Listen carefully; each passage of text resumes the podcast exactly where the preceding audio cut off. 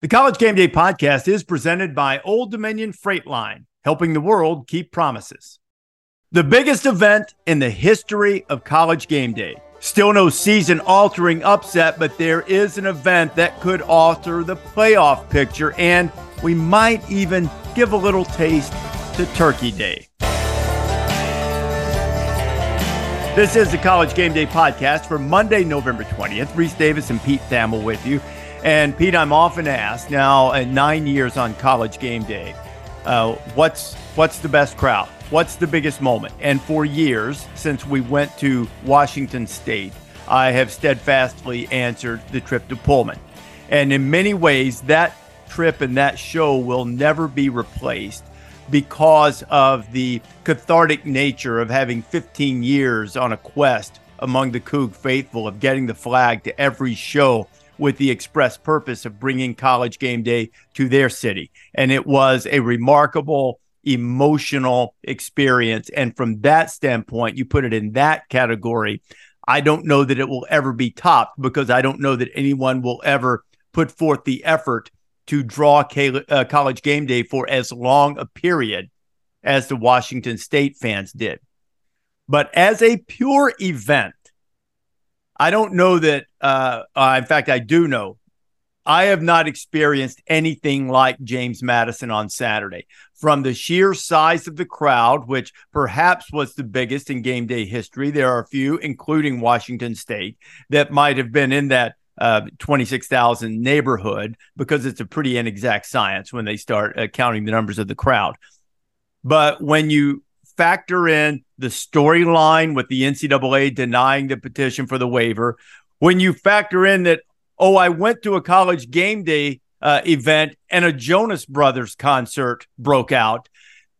I don't, there hasn't been an event in my nine years on college game day, and my now 30 years in television, that captured every aspect of what you would want uh, for a, a, Saturday morning college football pregame show. It was uh, it's right at the top of the list. It is at the top of the list in terms of event. Yeah, it the the scenery uh, I can't overstate uh, the electricity there. Uh, I was doing uh, my first couple hits on a side set that was basically in the middle of the crowd. And let it let let me say one of my lasting impressions of James Madison will be what a good time those students had in preparing for college game day. They were definitely they were definitely well oiled by the time that old show rose at uh, at 9 a.m. There was uh, there was an energy there, an electricity there. I'd be curious what that student section looked like by overtime of their football game because they had to be wiped out. That was a they were ready. They were ready for nine, man. There was no there was no doubt about that. That was SEC level consumptions uh, at uh, at JMU and. Uh, yeah, the, the the crowd could not have been better. My funniest memory from that will be uh, standing on the, the the demo field waiting to do a hit, and I just heard a screeching of girls, like like National Geographic primal screeching and I like did a double take because I was like, they really probably aren't that interested in like Jason Bean being a game time decision for Kansas. but it but it it came through like so suddenly I like didn't know what it was. And then I looked over my shoulder and the Jonas brothers were going in the sound tent to get their ears for their uh for their sound check. And I was like, oh, okay. That is the reason for the screeching. By the way, they were sensational. Now, I didn't get an opportunity this time because of when they came into town and, and when they arrived on set and their sound check and everything. I actually didn't speak to any of the Jonas brothers. Um, the closest I got was from our stage to theirs when I introduced them. That came uh, much to the chagrin of Sarah, who was with us setting up the start of the podcast and had to go on to some other duties. But she was waiting on me to come on the feed here to ask me if Joe, what type of mood Joe was in in light of recent news that apparently he's going going through a divorce. Um, mm. all, all reports were that he was in in good spirits. They all went downtown Harrisonburg and served spirits at a bar, which was which was going around the basketball game. I went to the first half of the basketball mm. game, which, by the way, also great arena, great, loud loud mm-hmm. arena uh, for the Radford game, which turned out to be a, a great finish as well. And it was going around that they were going to show up and bartend at one of the student bars downtown to sort of reach out and touch the people. They apparently did that. And then they just put on a, a, great show, an abbreviated performance for sure. But even during one of the commercial breaks, when they did their sound check, they played their new strong, uh, song "Strong Enough." Sensational! What what great entertainers! What talented guys! What uh, seeming like like as, as relatively normal as you can possibly be when you get the fame and acclaim that people like that have. But you know they were gracious enough to come on our show, and I I could not uh, be more thankful to them. So they were they were tremendous, and I think the people at James Madison, I know the people at James Madison enjoyed it. And you know the two songs they played afterwards, I I botched the intro uh, after the show. No one had mentioned to me, or if they did, I'd forgotten because I was taking off my stuff and everything at the end of the show, and they were like, "You got to read the card," and I'm like, "What card?" They said, You got to introduce the Jonas Brothers. And I said, Well, I, I don't see the card. I don't think I have one. I said, Do they want me to do it? And I look out there and Nick Jonas is sort of staring over at me like uh like we're ready to go here. So I I just made up something which I think I don't think you could really mess up introducing the Jonas Brothers and Bailey Zimmerman. You know, ladies and gentlemen, how great they're awesome. Back with more songs here. You know, here are the Jonas Brothers and Bailey Zimmerman. I probably missed some promo that they wanted in there, but you know, everybody knows the song's coming out. And I'd mentioned earlier you could go on gameday.com and listen listen to the two more songs, but they were they were I mean just just sensational, absolutely sensational. Yeah, what a moment in time for that school, Rece. The football team uh, entered the weekend ranked 18th. Obviously, didn't go their way against App, uh, as some of us predicted.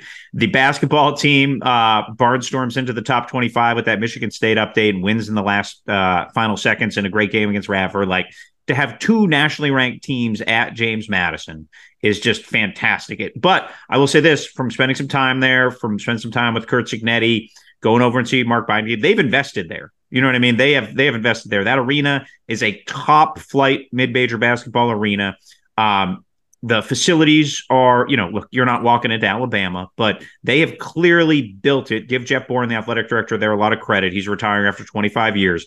They have gone kind of brick by brick and built this thing up, and uh, they're ready for their moment. And they have great coaches in place, great facilities in place, and they're only going to continue to soar. And the, you know, the indelible memory will be the spirit of that place. There's a lot of p- pride and passion at James Madison. You know what I wonder though, Pete, and it's one of the perils of moving up when I left there, I thought, I wonder if I'll ever be back here.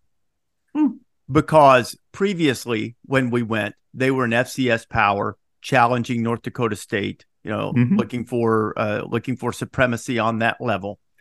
Now, the reason we went this year, rather than say go to Liberty, who also in state is undefeated, mm-hmm. but the reason we went there this year was because of the appeal for the waiver and the story of this undefeated team that quite possibly prior to that overtime loss on Saturday, had they been allowed to be ranked uh, or eligible for the postseason, which by definition would have uh, made them eligible to be ranked in the college football playoff rankings, they might well have been the highest ranked group of five team. Maybe, maybe not. Maybe you still rank mm-hmm. Tulane ahead of them. I, I have no quarrel with that if you do, but they would have been in the mix for a New Year's Six Bowl. Now, once that is passed after this season, and they are in the mix and have the full, all the rights and privileges of everyone else at the FBS level, and still the same opportunity to make the playoff and to make their conference championship game, it's not as unique. Well, there are no gradations of unique. Something's either unique or it's not. This story was somewhat unique, and um, now I think of Bilas every time you say that. Need. I, I know it. I've learned my I've learned my lesson. Um, but it, it's a it's a different type of story that will not be repeated by James Madison. Now, maybe mm-hmm. someone else will fall into that same circumstance, but it won't be repeated by them. And now they become a really good program with all the things you mentioned, trying to probably uh, in some years trying to slide into that one spot that will be available to them one mm-hmm. guaranteed spot available to, to them all of the at large slots are always available to everyone if they play mm-hmm. well enough and win in the new college football playoff format but the most likely one for teams outside the power conferences is to be the highest ranked champion among those conferences. I'm going to have to start uh, changing my nomenclature about group of five because we've got to determine uh, how many of the conferences are power and how many aren't, and whether the format stays six and six as they think now, and all of that jazz. But it's an interesting Explaining time. college football to like someone in Switzerland is a really hard thing to do. Yeah, because we can't even keep up with it. it's like a, it's like more complex relegation, right? Uh, for, yeah, for someone in Europe, it's, yeah. it's, a little more. It's a little different yeah. than than that, but it's it's somewhat similar. But I did I did leave there wondering yeah. when will I be back here? If if so, and if and if the answer is we don't go back, which I'm not saying it is, but if the if that is the answer, they have provided three of the most memorable college game days yep. in my time there, and certainly the biggest event, all encompassing event that I've had in my nine years on the show, and it was delivered on Saturday, and it was uh, it was a a remarkable thing, and um, as you often say, and rightly so, we're not rooting for outcomes, but it was it, it, you felt sort of badly that they lost, and then also when I saw it, I, I was watching the watching the game, and how at the end I was like, oh man, you know, great win for App State. What a tough loss. Yep. Then I started watching the replay and I was like, he might have fumbled. And if they fumbled, if they fumbled, it goes out of bounds. They win. It's not like the game extends. That was like win lose. Oh, because I, yes, the ball, you're right. Yeah, the ball yeah. went into the end zone and out of bounds, right? So it, I mean, if that had been ruled a fumble, they win.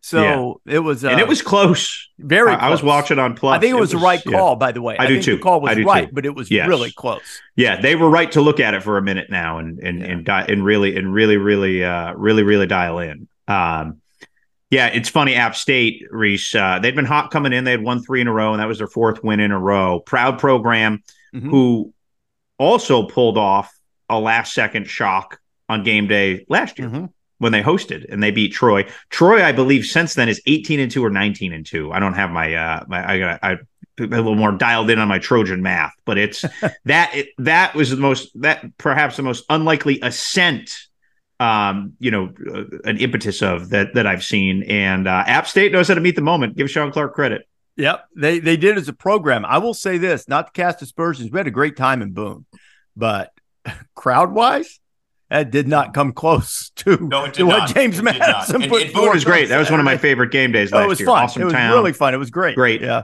But nah, it went close. Yeah. It's uh, very a lot of a lot of pride in the university in the in the city of Harrisonburg and uh, and certainly in what they've accomplished as a program and what they continue to accomplish. They've got a you know really a really good head coach, really good young staff, and uh, you know they've got got an opportunity to keep winning. We're talking with some of their assistants about their recruiting. We won't go down that rabbit hole uh, right now in this podcast, but uh, the future still remains bright for the Dukes, uh, and they still might wind up in a bowl game if we don't have. I enough, think they will. Yeah, if we don't I have mean, enough teams with uh, 500 records to fill all the bowl slots. Yeah, as projections go, and I'm certainly not a math major, it, it, it appears unlikely at this point. I would say that that all everything gets filled.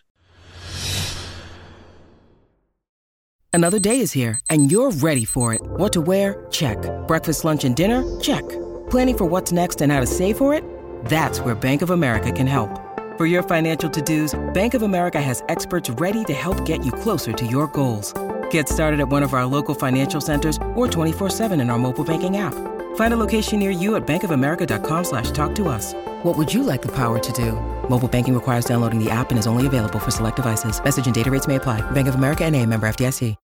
When you need mealtime inspiration, it's worth shopping Kroger, where you'll find over 30,000 mouthwatering choices that excite your inner foodie. And no matter what tasty choice you make, you'll enjoy our everyday low prices, plus extra ways to save, like digital coupons worth over $600 each week. You can also save up to $1 off per gallon at the pump with fuel points. More savings and more inspiring flavors make shopping Kroger worth it every time. Kroger, fresh for everyone. Fuel restrictions apply. Pete, I know that you are, in addition to the Jonas Brothers, that you are a music aficionado. And as the Talking Heads once sang, same as it ever was. That's pretty much the way that we went through this past Saturday. There were threats of upset that did not materialize, which will leave us with the same group of undefeated teams. I don't know if maybe you switch an order here or there, and the same group of one loss teams pursuing them right behind when the college football rank, playoff rankings come out on Tuesday. Um, you had Washington pushed to the limit at Oregon State in the rain and a really impressive win. You had Michigan, somewhat surprisingly, pushed by Maryland. Michigan missing some opportunities. McCarthy, particularly, missing a couple of throws that he has not missed very often this season that sort of kept kept Maryland in the game for a while.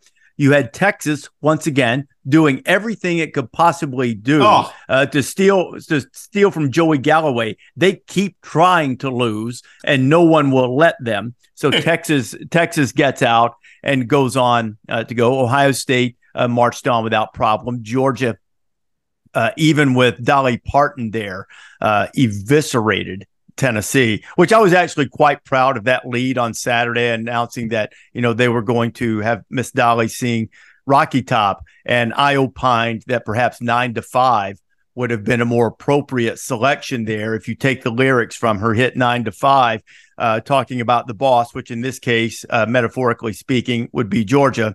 They let you dream just to watch them shatter. You're just a step on the big dog ladder. Even though I took some liberties with the lyrics with the big dogs, but and that turned out to be pretty much the way it was.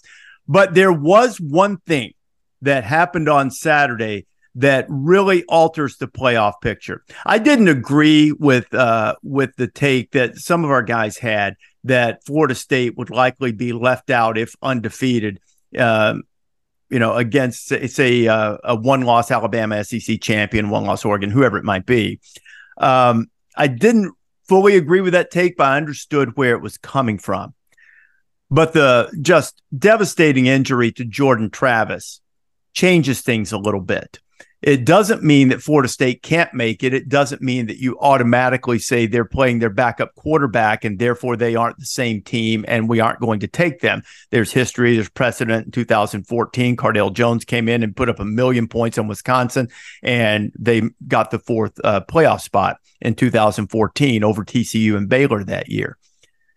Tate Rodemaker now takes over at quarterback for Florida State, and he will have two games, both of which they obviously have to win if they're going to make the playoff. But he needs to be impressive. And that's a lot of pressure on him. It's a lot of pressure on Mike Norvell. But the good thing is, is you're not rolling in a redshirt freshman who's only played mop up duty. Tate Rodemaker's played some uh, for Florida State over the years. He's he's got some credibility, but it is still really important in the evaluation for him to play well. And I know some Florida State fans might not agree with this. I think this is completely appropriate. It, uh, this is this is why you have a committee. You have a committee to make football judgments, and part of the football judgment on Florida State now is how effective is their quarterback play. And as important as a player like, say, for instance, Brock Bowers or Marvin Harrison might be, and heaven forbid, I know Bowers has already been injured, but heaven forbid that either of them uh, are injured in such a way that they wouldn't be able to play in the playoff. I'm using them as an example because they are two of the most important players I can think of that aren't quarterbacks. I would be much more, uh, much more in line with saying, you can find another tight end. You can find another receiver, maybe not of that level, but you can still function. Quarterback's different. Quarterback, not only from a leadership standpoint, but because they touch the ball every play. This is a this is completely appropriate in my judgment that Florida State really goes under the magnifying glass and how well they play. Now, if Rodemaker comes out and drops a 40 spot on Florida and 38 on Louisville, we're good here you know, then you evaluate everything else as it is. But if they stumble around, can't execute on offense, somehow pull out the games, then I think they put themselves uh, they put themselves in peril. They've uh, they put themselves in some danger depending on what happens around the country uh, with other teams. Rodemaker's position right now, Rece, is one of the most unique that I've encountered um, in in in my time doing this. Now, you can make the Cardale Jones comparison, and that's and that's fine. But they also had Ezekiel Elliott and Mike Thomas and a bunch of O linemen that went to the league. Like again, Florida State's very good and they're in this position. They've earned this position. They earn every right. But he's almost like an actor who's going to be evaluated by critics as opposed to a football player for these next 48 hours. Does that make sense? Like his mm-hmm. individual performance will be the most scrutinized in the sport over the next two weeks. And it'll be really interesting to see what Tate Rodemaker's made of. Obviously, uh, week three, I remember watching the game in my hotel in Boone uh, last year on a Thursday. Uh, he came in at Louisville. They won 35 31, and he played well. He acquitted mm-hmm. himself really well. And uh, I think Tate's a little bit unique in that he is sort of the, the veteran backup that we don't see in college football anymore. He didn't run. Uh, so, in a lot of ways, he's an easy guy to root for. We don't root, but you sort of root for the story, right? Like mm-hmm. Tate, Tate Rodemaker's a guy who has who has waited his turn, and um, you know he's been at FSU since since 2020, and now here's his uh, here's his shot. Uh, and so, I like that's an excruciating amount of pressure to put on a young man. There's really no other way to play it because he's not only needs to win, he needs to chase some semblance of perfection and some semblance of what Jordan Travis would be if he was in there. Very difficult position. And you hope, first of all, I just want to say, just George Travis, wonderful player. You hate to see his career go like that, right? Just end in that in that moment. What yeah, just terrible, terrible. Yeah. Just the, and, and you kind of knew it like the second it happened, and it just just watching it all unfold. He has handled it with grace and class. I want to be very clear about that, Rece. Like, just he is he has handled it wonderfully. So, um, all credit to him for that. He's really a guy who will be remembered fondly at Florida State for growing them up through that dark period right? Um, end of end of Fisher was bad. Willie Taggart was not great, and Mike Norvell picked him up by the bootstraps and built him step by step. And you can't write the history of uh, this Florida State renaissance without Jordan Travis as one of the lead characters. And it's it's a shame for him that he's not around to see it through because he got punched in the face. He he was in you know on the on the business end of some bad offensive lines, right? So just a, a tip of the cap to him and what he's meant to that program. Just a transformative player at a great place. And you know, I think I agree with you. I remember watching Rodemaker play, and he and I know it was UNA um, on Saturday night, but he he came in in a difficult situation, and you know they gotten down. They were down thirteen. They were down thirteen nothing in that game, and you know so they you know, they came back and blew out UNA as you would expect. Mm-hmm. Um, you know, doing a little uh, memory refreshing on how he arrived there. Florida State, meaning Rodemaker, Florida State hadn't signed a quarterback in a couple of previous recruiting classes because of some of those issues that you mentioned with the coaching staff turnover and the move from from Jimbo to, to Taggart and then to Norvell.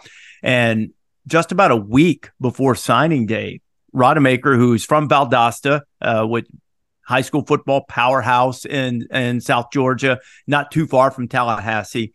You know, he he signs. And you know he sort of stuck it out. He was not the highest rated quarterback. Uh, Chubba Purdy, you know, who didn't, who, who has since left Florida State, was a higher rated quarterback than him. Started for Nebraska on Saturday. Yeah, um, you know he he stuck it out, and now he has this opportunity. And as you said, we you know, we don't root for teams or outcomes or anything like that, but because of what Jordan Travis has meant to Florida State. And because of what the opportunity for Rodemaker, you like to see people put in this position succeed and then have the team evaluated on its merit.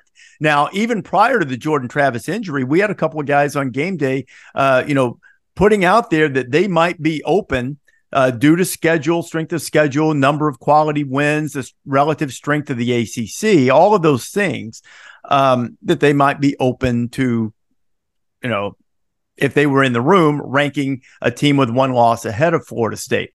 Uh, the one thing I do think that's interesting about this is Ryan McGee has joined us now and is, is about to join the conversation. The SEC doesn't have the same relative strength nor level of non conference wins this season as it has had most other years the rivalry games that come up this week are certainly lower tier SEC teams against the, uh, with the exception of, um, you know, of Georgia, Georgia Tech, but a couple of the others against higher level ACC teams, games that the ACC should win. And if they do, though, it still continues to add to the resume that the SEC hasn't accomplished what it has in years past, and therefore might not get the benefit of the doubt if it were to come down, say, to Um, if everything else fell in place, you have an undefeated Big Ten champion, whether it be Michigan or Ohio State. You have an undefeated Pac 12 champion, which would be Washington in this case. And you had an undefeated Florida State and a one loss Texas as Big 12 champion if those things happen. And Alabama uh, knocks off Georgia and wins the SEC under that scenario, that is the specific scenario in which the SEC champion could be left out of the college football playoff. And I don't think, while it is certainly reasonable to say on football judgment, way they're playing, all that type of thing, if you think Alabama's better than Florida State, that's a reasonable take. But to say it is because of the SEC and the SEC schedule as opposed to something else, I don't think carries the same weight as it has in years past. And that is the specific scenario under which an SEC champion could be left out. And it is one that probably benefits Florida State now, Ryan, uh, in the event that the Seminoles can stay undefeated and that Tate Rodemaker plays well. We were just talking about the pressure on Rodemaker and on Florida State there's going to be a bit of a drop off because Jordan Travis has played forever. He's their leader but it can't be significant or else it changes the calculus in the evaluation of the Seminoles and their case if they are in fact undefeated and in the mix on selection day. Yeah, it's it's fascinating and it's um uh you know, we've kind of gotten I say we as in all of college football, but me in my corner of the world, the assumption is if you're SEC champion, get in. That's just how it's going to be. And and there are scenarios and there is nervousness about that. And so yeah, it's and this is where the eye test is the ultimate test. You know, when that group sits in the room and the question is, all right, you know, these are the records and this is the situation, is this a strength of schedule, and this is the conference champ. But ultimately, a lot of the people, most of the people who've been in that room over the last decade will tell you. And then the question just becomes, all right, we just watched them all play. Who do you think's better than everyone else? And that isn't always who ends up in in that four but that's going to be that's going to be the question is because if you've watched Alabama, uh, certainly since the Texas loss, certainly over the last month, um, it's hard to vote against them. And if you've looked at what Georgia has done, it's hard to vote against them. But that's to me, if it comes down to a one-loss SEC team, that's what it's going to come down to: is do we really believe this is one of the best teams in the country? Because the reality is, I think Georgia. I don't think there's even a conversation there. And with Alabama, it's going to be yes, they look they might look better than everyone else, but there's what's happened in September. And and so if the if the if the equation truly is the four best looking teams right now, um, then it's going to be hard to come up with a case against Alabama or Georgia. But you know, with that big one sitting next to your name, I, I get it. The uh, the criteria is unequivocally better. You know that yep it's like when you that's when you drop down to the things like conference championships head to head all of that kind of things. If if if a team is not unequivocally better in the judgment of the committee. And that's one of the reasons i brought up the sec's non-conference schedule because i think and you guys may accuse me of overcompensating doing due to where i went to school but i don't think you can make that case for alabama. I mean it's this is they're good I think they have improved over the course of the season, probably more than any team that Nick's had there. They are legit. Uh, I don't think they will be favored, and they will certainly, you know, be a difficult task. But are they capable of beating Georgia? Yes, I think they are. But I don't know that you can look at them over the course of the entire season, even over this last month, and make the judgment that just because they beat SEC teams, which are good, I'm not trying to say the SEC is not good. It might still be the best, but there's not this big gulf between the SEC and and some of the other conferences. Might be between the SEC and the rest of the Big Ten, to be honest. But the other and maybe the ACC, but you know, Florida State still has that win over LSU at the beginning of the season, which still has to carry some weight. So I'm not sure you can make that judgment. So I, that's a long way of saying uh, Alabama needs help, whether that help arrives in the fashion of an upset that we haven't seen this year, and or whether it arrives in the fashion of uh, you know Florida State struggling on offense without Jordan Travis. But this all assumes something that you saw firsthand that seems highly, highly unlikely at this moment. and that's uh, that's those hairy dogs from Athens town actually losing to anybody. I mean, yet yeah. yet another uh, foot to the rear end performance by the dogs. Yeah, it, and it's just I, keep going back to I go this with Alabama and Georgia both, which is what I keep telling everybody: is you, had your chance, right? I mean, they they both scuffled obviously in the middle of the year, and now Georgia is just I mean rolling. Brock Bowers now is back to being Brock Bowers. Um, you know, Ladd McConkey, everybody. I mean, everyone who was hurt and who wasn't contributing and you had a quarterback that needed some time to get going. Well, he's had that now. I mean, everyone looks great, and, and so yeah, I think you everyone had their chance four, five, six weeks ago, maybe three weeks ago when when, uh, when Brock Bowers was still out, and now they. Uh, I mean, that's that's the best looking team I've seen this year. Oh, um, yeah. and, and, you guys have seen a, a, wider variety than I have, you know, on the field in games. But but even they just uh, yeah, they're they're they're at full strength now. And Kirby Smart, you guys know Kirby. Yeah. You can tell when he knows. All right, yeah, we're rolling now. And, yeah. he he has no time for anyone right now. And, and that's and, and that's not because he's panicking. That's because he knows that he's got his foot in the gas. Hey, hey, Pete, how uh-huh. about this for Georgia? They run 86 in there, and they and Mike Bobo, good job here. Dillon Bell, they run 86 in and they hand him the ball. Now that's not the first time they've done it this year. He's he's a wide receiver by trade, Dillon Bell, but they had some mm-hmm. they were banged up earlier in the season at running back. And so they put him in there. They you can't tell me they purposely didn't run him early in the game because they were fine at running back in that game at that point to set up the halfback pass. So now we know he can catch it, he can run it, and he can throw it. I mean, like, and then he goes out there after that, and I guess Ra Thomas got nicked up a little bit. So now we're just going to throw the ball to him a lot. I mean, these dudes, these dudes are rolling, man. They're rolling. So you guys are letting perfectly accurate football analysis get in the way of a fun hypothetical. All right, and the fun hypothetical is the SEC meltdown scenario. Yeah. All right. Yeah. Like I have this big television that's right in front of me that would be on the Paul Finebaum show for four straight hours, full volume up to hear every phone call. I mean, the I, like we there is a small chance, but there is still a chance that the SEC gets shut out, and we we should not just overlook with your Georgia's great analysis the possibility of the SEC shutout. They'd get Rodemakered, and it would be a spectacle. Well, and, and keep in mind, Georgia still has never beaten Alabama in the SEC championship game. Mm. You know that that that's that's another. I wrote a thing for for for SEC Nation over the weekend about it was about here we go again. You know, mm-hmm. back in the day, it was uh, it was always Alabama, Florida, and so uh, uh, Rece appreciate this story. When I was a student at Tennessee, and they the first ever SEC championship game, they were doing this. The, one of the local TV stations, Bob Kesling, you know, now the voice of the Vols, was oh, yeah, doing this yeah.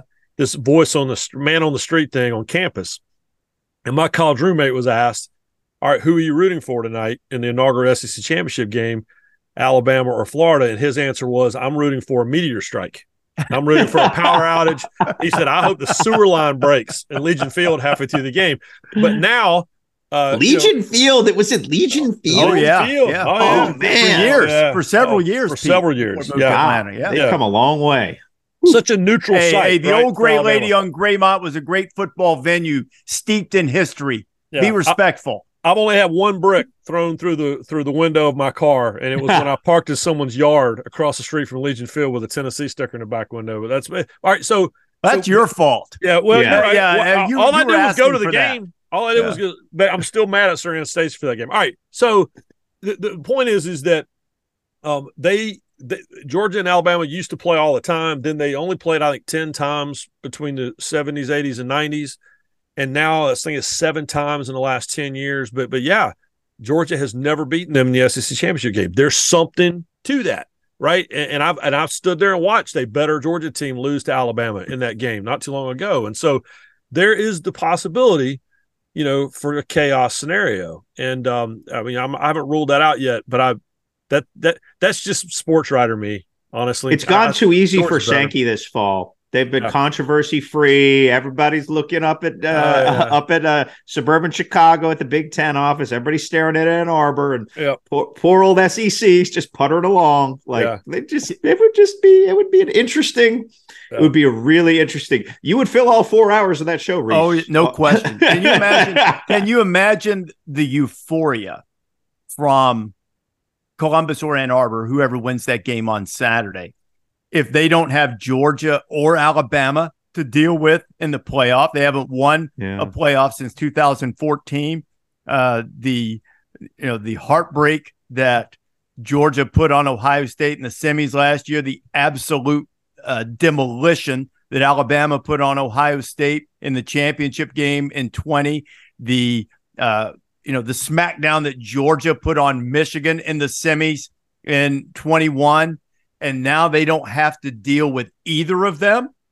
I mean, absolute euphoria in Big Ten country if that if that happens. That will be the rarest of circumstances, maybe the only time in recorded history that Ohio State fans and Michigan fans not only will unite, but they'll be saying roll tide.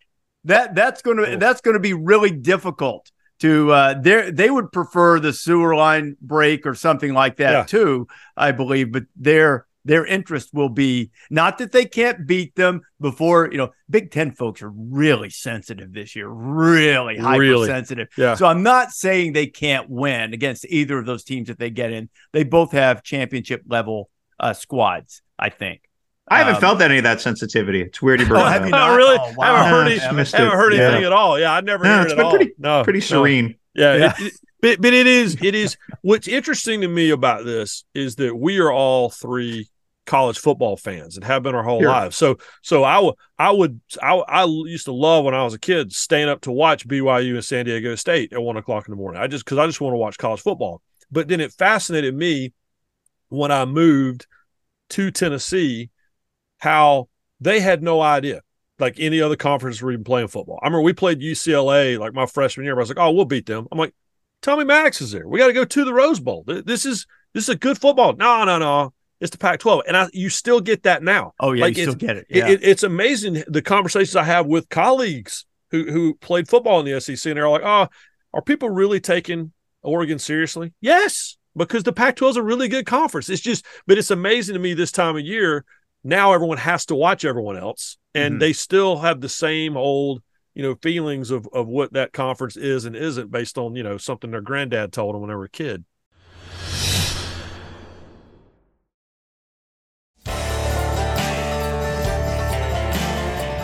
And Ryan, you know what? That brings me to what I was going to ask you guys. I want to know the the perception about this as we head toward the 12 team playoff format you are going to get more of that, not just in the SEC, but elsewhere, more of that as opposed to less of that.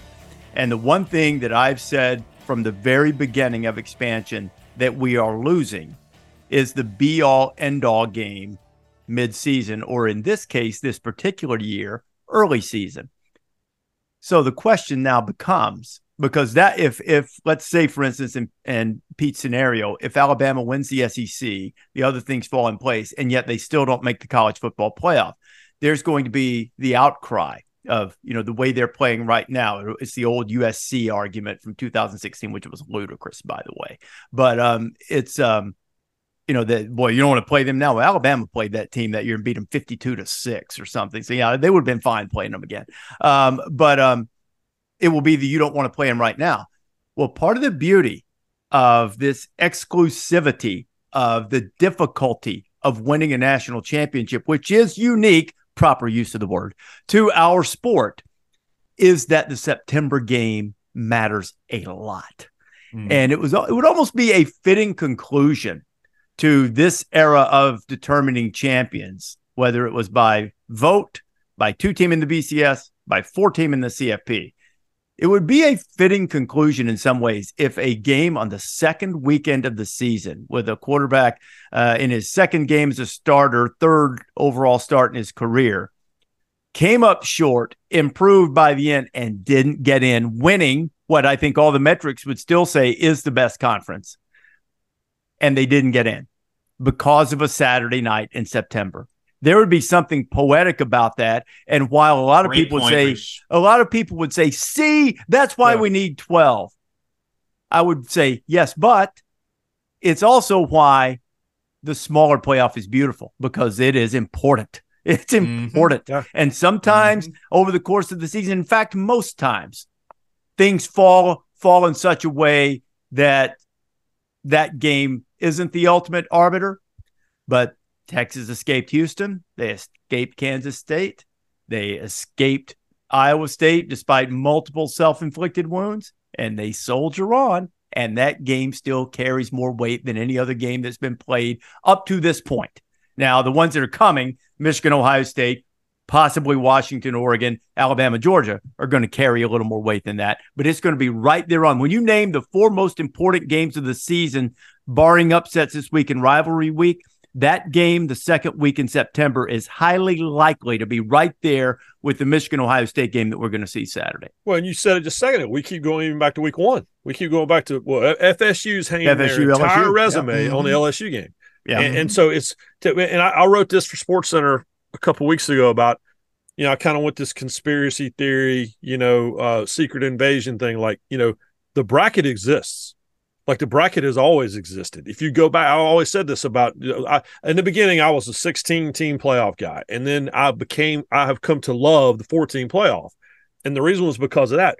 The bracket already exists. You know, if you go back and look at it, you could connect the dots. You know, in the kind of this Mhm. weird tree uh, spreadsheet that goes all the way back to week one and week two. I always go back to. I think I mentioned with you guys before. I remember when the ACC was doomed, and the Big East was going to swallow it up and we're all at ACC Media Days at Pinehurst.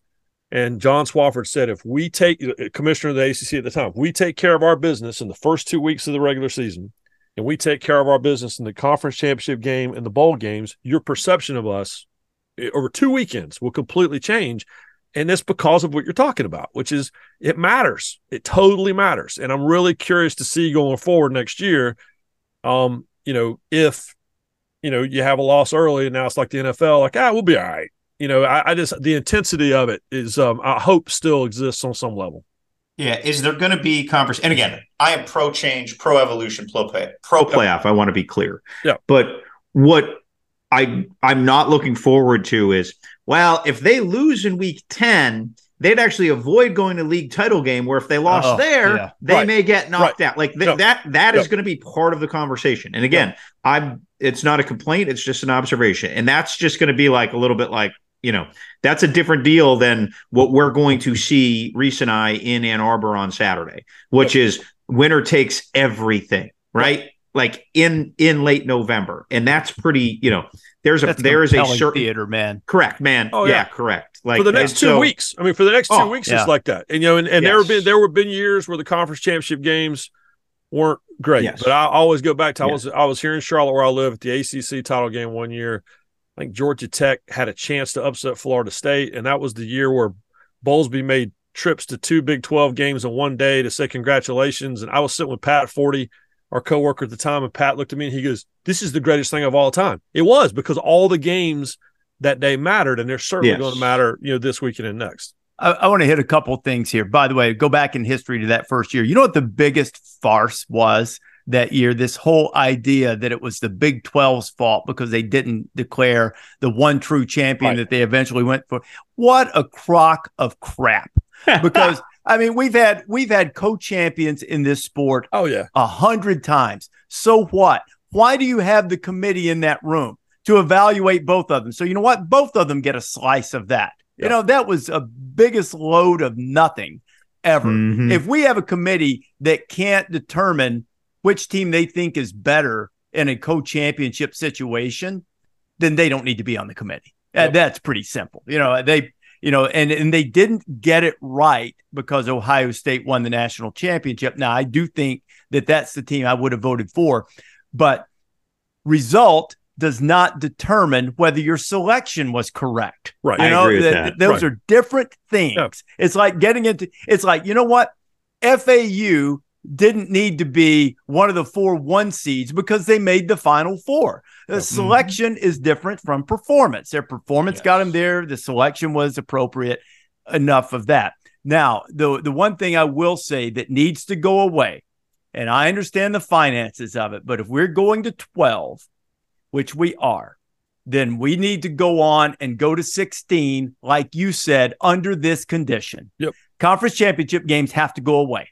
I know to. nobody wants to hear about that. Expand your regular season number of games you're playing and get rid of them. Make up the money by playing another round on campus. Because if not, this is, I'm so fired up about Ohio State, Michigan, be all, end all, winner take all game on Saturday. But you know what we would get under the new format? They play again next week. And you know what we get after that?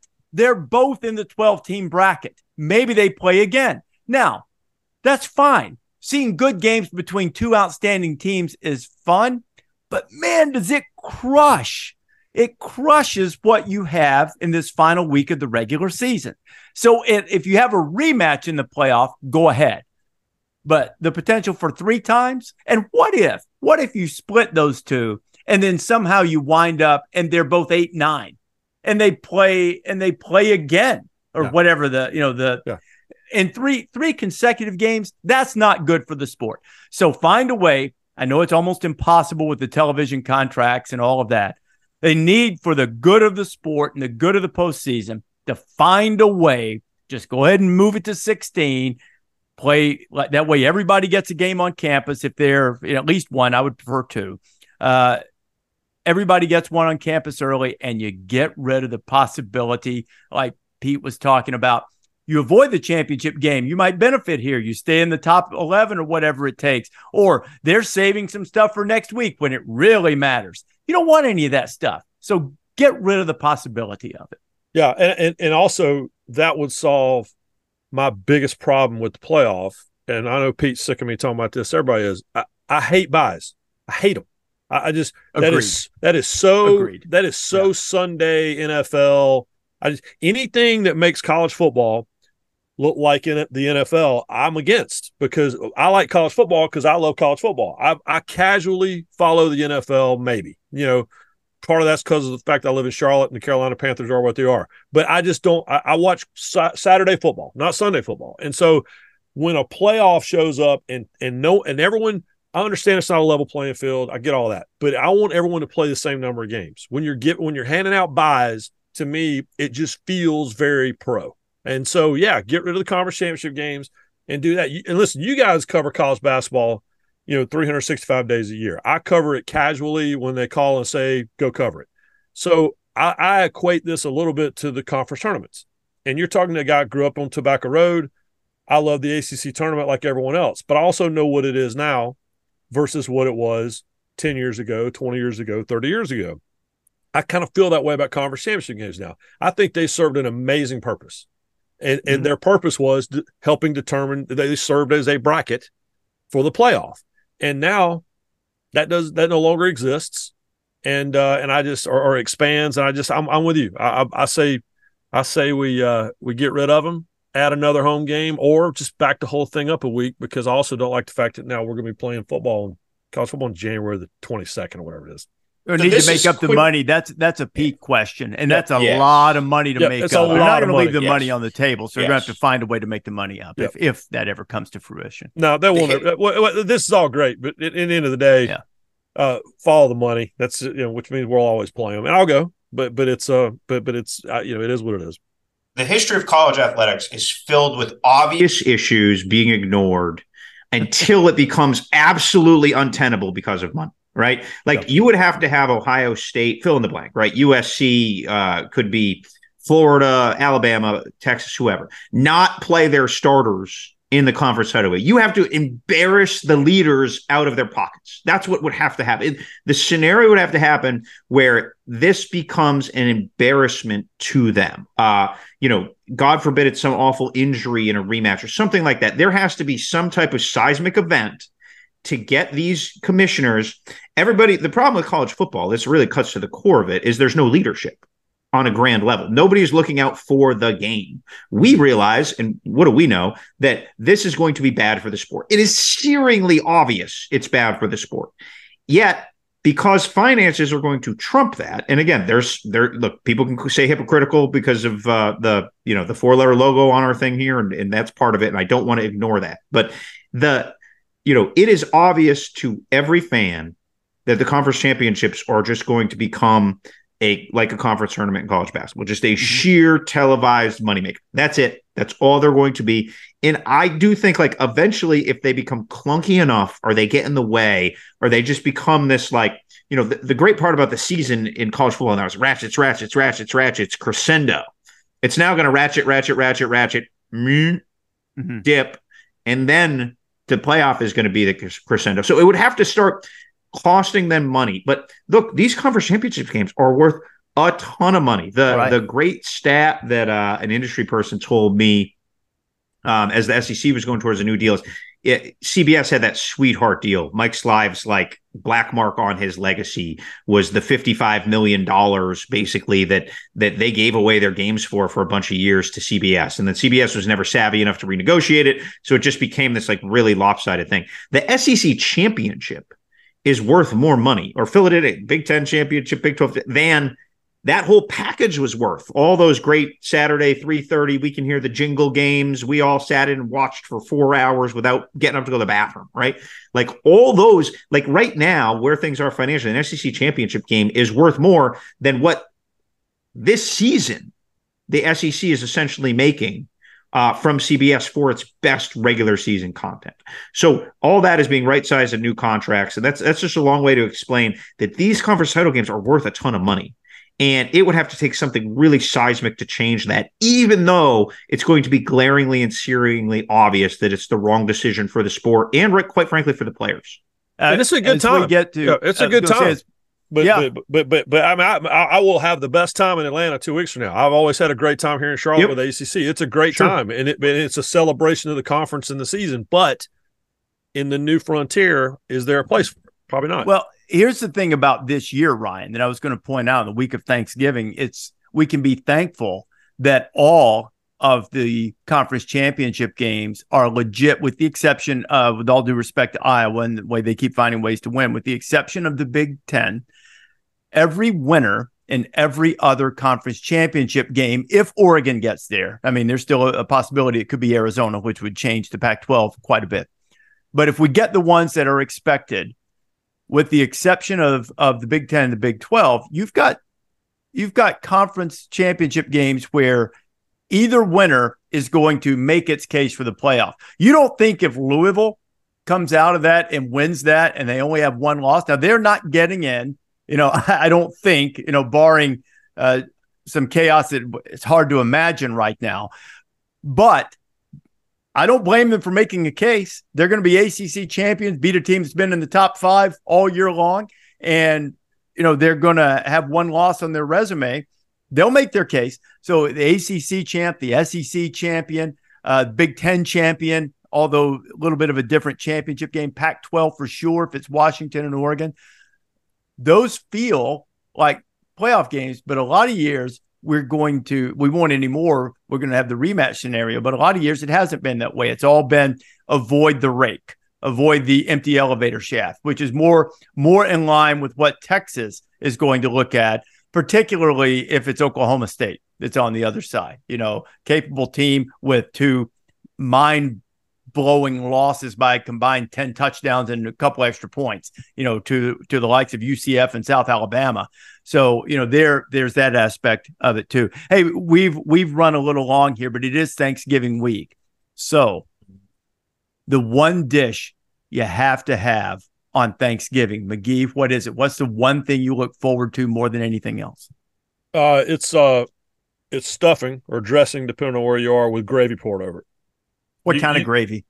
Uh, no, it's it's brown gravy. Uh, like you, brown gravy. Yeah, okay. yeah. Don't don't, don't, uh, don't anybody. And, and I, am not I'm not I'm not uh I'm not a gravy snob. I'll take whatever's sitting there. But but but I'll be at the Lake Lure Inn on Lake Lure, North Carolina, where they shot Last of the Mohicans and and Dirty Dancing, and we do a big buffet now so that my wife doesn't have to cook. I'll be with Dr. Jerry McGee, and he'll be telling stories about you know Georgia Georgia Tech games that he worked over the years, and uh and yeah. So give me stuffing, dressing. What I don't know what you call it in Muscle Shoals, Rece. You know, we call it dressing.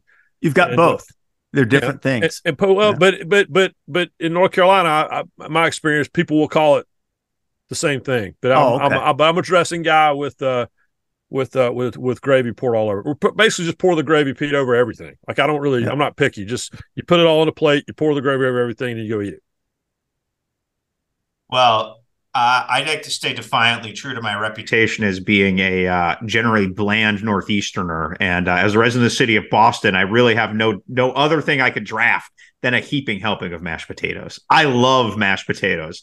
Mashed potatoes were besmirched on our game day call today a little bit, and that really that really that really got into my soul. How can you love mashed potatoes? They're the foundation of everything good about Thanksgiving.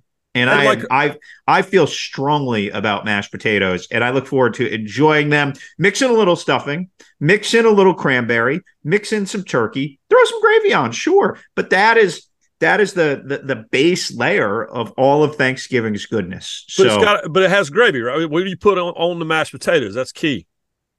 Uh, a little butter, a little salt. That's okay. all. They can they can stand on their own, right, but yeah. you can if also dress them up too. Yeah. Yeah. Yes. Yes. Well, Peter, I, we have good potatoes now. Let's let, I, let's be honest.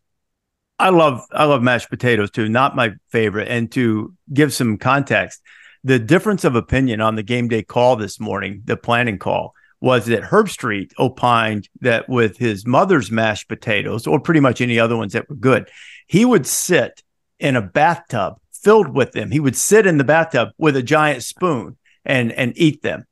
Uh, Pat McAfee, on the other hand, views them as like a necessary obstacle. I don't. I I question how good the mashed potatoes he's experienced mm-hmm. in his life have been, but he took us over to a, a place in the Thunderdome, which is brick. And he said that mashed potatoes were like the mortar between the bricks and necessary, kind of holds the meal together, but it's not really what you're there for. I, I, I don't, I don't think he could be any more wrong about this because mashed potatoes do stand on their own. However, the one thing is, uh, my wife Lee makes this remarkable, remarkable sweet potato casserole. It has I knew you were going to say that. It has it has pecans. It. it has pecans on it, and pecans have to be Georgia pecans. We have them uh, shipped in wherever we are for it. Um, she has a a certain set of ingredients. It's an old family recipe. It's sort of like dessert, sort of like sweet potatoes. No marshmallows on the top. You don't want that. That just messes things up. And they stand on their own. In fact, the, the great Mark May, as you see his jersey over my shoulder for those of you watching on YouTube, for a number of years, uh, Mark and Lou, Lou Holtz would come to our house for Thanksgiving. Mark, who always, always has a business angle on everything, would like when people would come to visit, we'd, we'd try to bring in people who didn't have anywhere to go on Thanksgiving. Mark would doggedly guard the sweet potatoes and Lee's conversation about them because he wanted her to protect the recipe because he always had this idea that these needed to be produced and marketed and sold for profit. You know, this is what he wanted to do. So Lou came uh, the first year Lou came, and Mark had been before, and Lou had not been to the house. And Lou said that he didn't care for sweet potatoes, which is fine. You know, people have various tastes or whatever.